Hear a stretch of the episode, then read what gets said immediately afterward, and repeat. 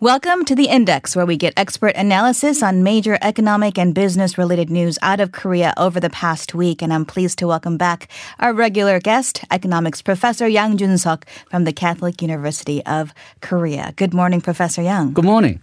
So before we dig into kind of the headlines and the numbers of the week, I do want to get your impressions of the events that have unfolded over the past 10 days. Obviously, we are in a very different place than we were uh, last week. So, where do you think this is headed, economically speaking? Okay, well, we don't know. And that's because we don't know how long and how wide this COVID 19 will uh, last and spread. Uh, if it remains more or less where it is, then yes, our uh, growth rate will fall, uh, but it'll basically be sort of a hiccup. Uh, I'm expecting maybe a growth rate of around where it was last year, or maybe slightly less than that, but it won't be a disaster.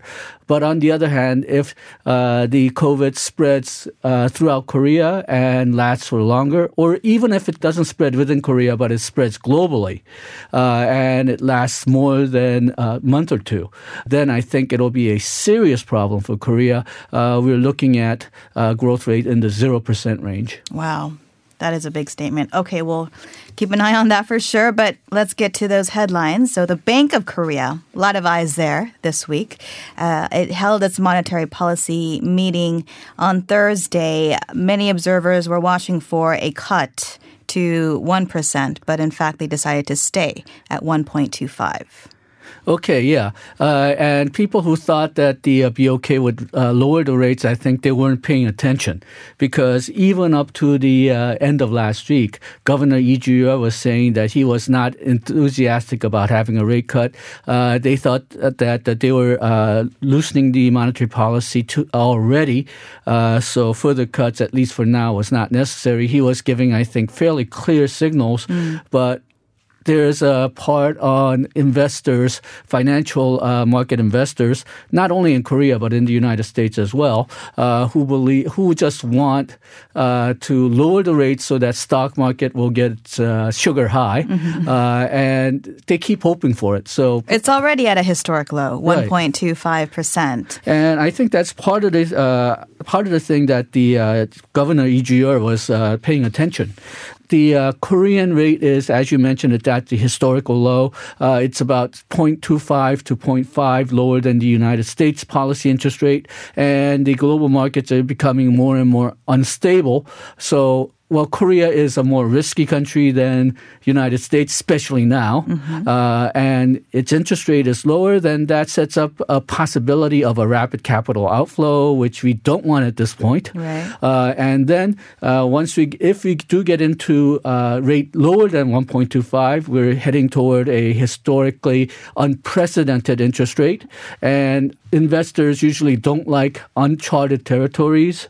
And also, uh, I have uh, some question on whether if BOK does lower the rate, it'll uh, help market confidence. Because, well, this is this is the lowest interest rate in Republic of Korea's history. Is the economy really that bad? Mm-hmm. If people start harping on that question, then they may actually lose confidence rather than gain confidence. Uh, so uh, I think the BOK made the right decision not to lower the rate, at least in this point. Yeah. And even if uh, BOK did lower the rate, what would happen? Uh, the way that the monetary policy, way that the interest rate cut usually works is that because of the interest rate cut, people would be more encouraged to invest, uh, lower interest payments, so, uh, and so uh, invest more or consume more. That's the idea. That's the idea. But is anyone consuming right now? Exactly. Uh, are you willing Especially, to risk I mean, your life to go out and even before a, the COVID nineteen, but right. now even more so. Right? And without this demand, without export demand, without the uh, domestic consumption demand, who's going to invest? So even if BOK did lower the rates, uh, I think uh, it would not really have that much of an effect on the real economy. It may be better to, uh, if they are going to uh, lower the rates, and I'm not sure if that's warranted at this point, but if they are going to lower the rates, it's probably going to be better off doing it when economy starts to recover from the COVID rather than right now. And just because they lower their key rate doesn't necessarily mean that would translate into uh, the housing market in a positive way either, right? Right. And one of the uh, speculations, uh, the BOK statement did not mention the housing market explicitly, but one of the concerns is that the lower interest rate would spark another rise in the housing prices. Uh, and then another problem is that if they do lower the rates, it's at one point to 5% right now. And central banks usually lower the rates at one, uh, 0.25% at a time. That means Korea only has five bullets left in the gun. Mm. So if Before they we use get one to now, 0%. uh, right. If we uh, use one now and it doesn't do any good, then you just wasted a bullet. That's right. Well, let's talk about that other announcement from the BOK. It lowered its growth estimate for 2020. Unsurprising there from 2.3% to 2.1%. Its growth estimate for Korea for 2021 is estimated at 2.4%. So, what made the BOK lower their estimate this time around? Well, the uh, COVID 19. Uh, so that's uh, actually a very obvious answer. But the uh, BOK does uh, hope that during the latter part of the year, the economy will recover.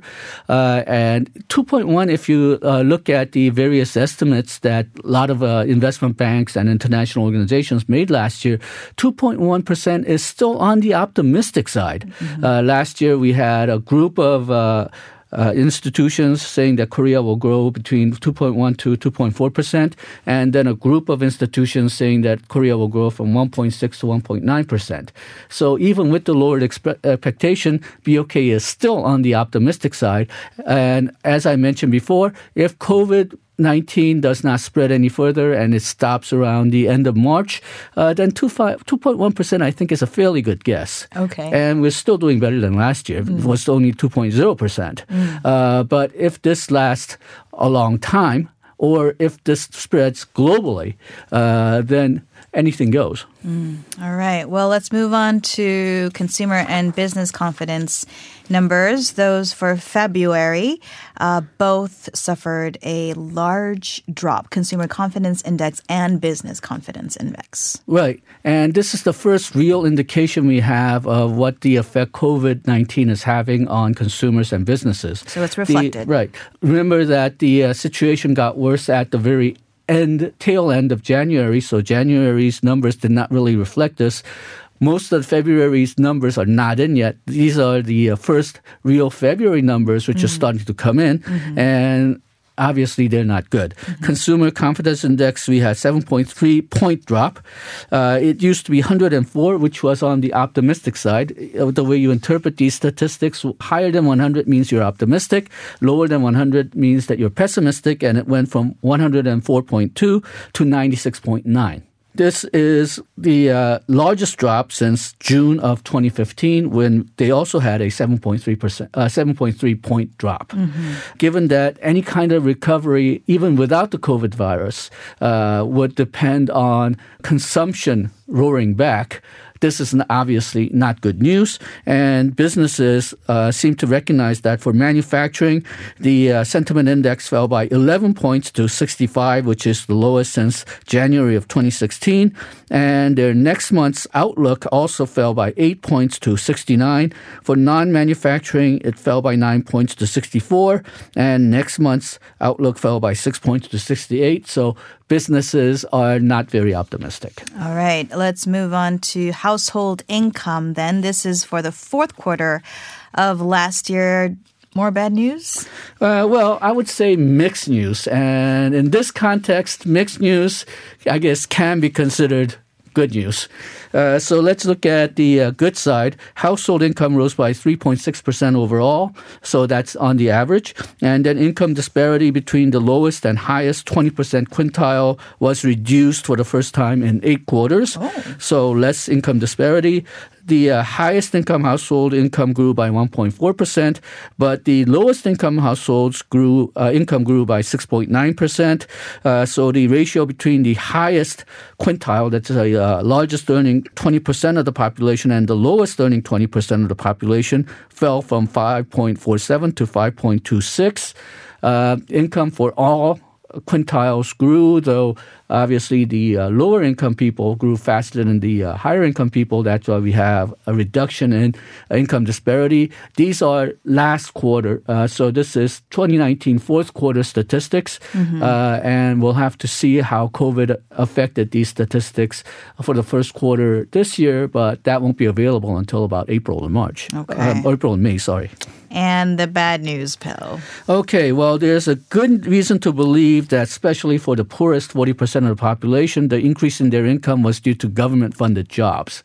Uh, and then uh, for, uh, for the uh, poorest, transfer income, that's income from the government, rose by 6.5%.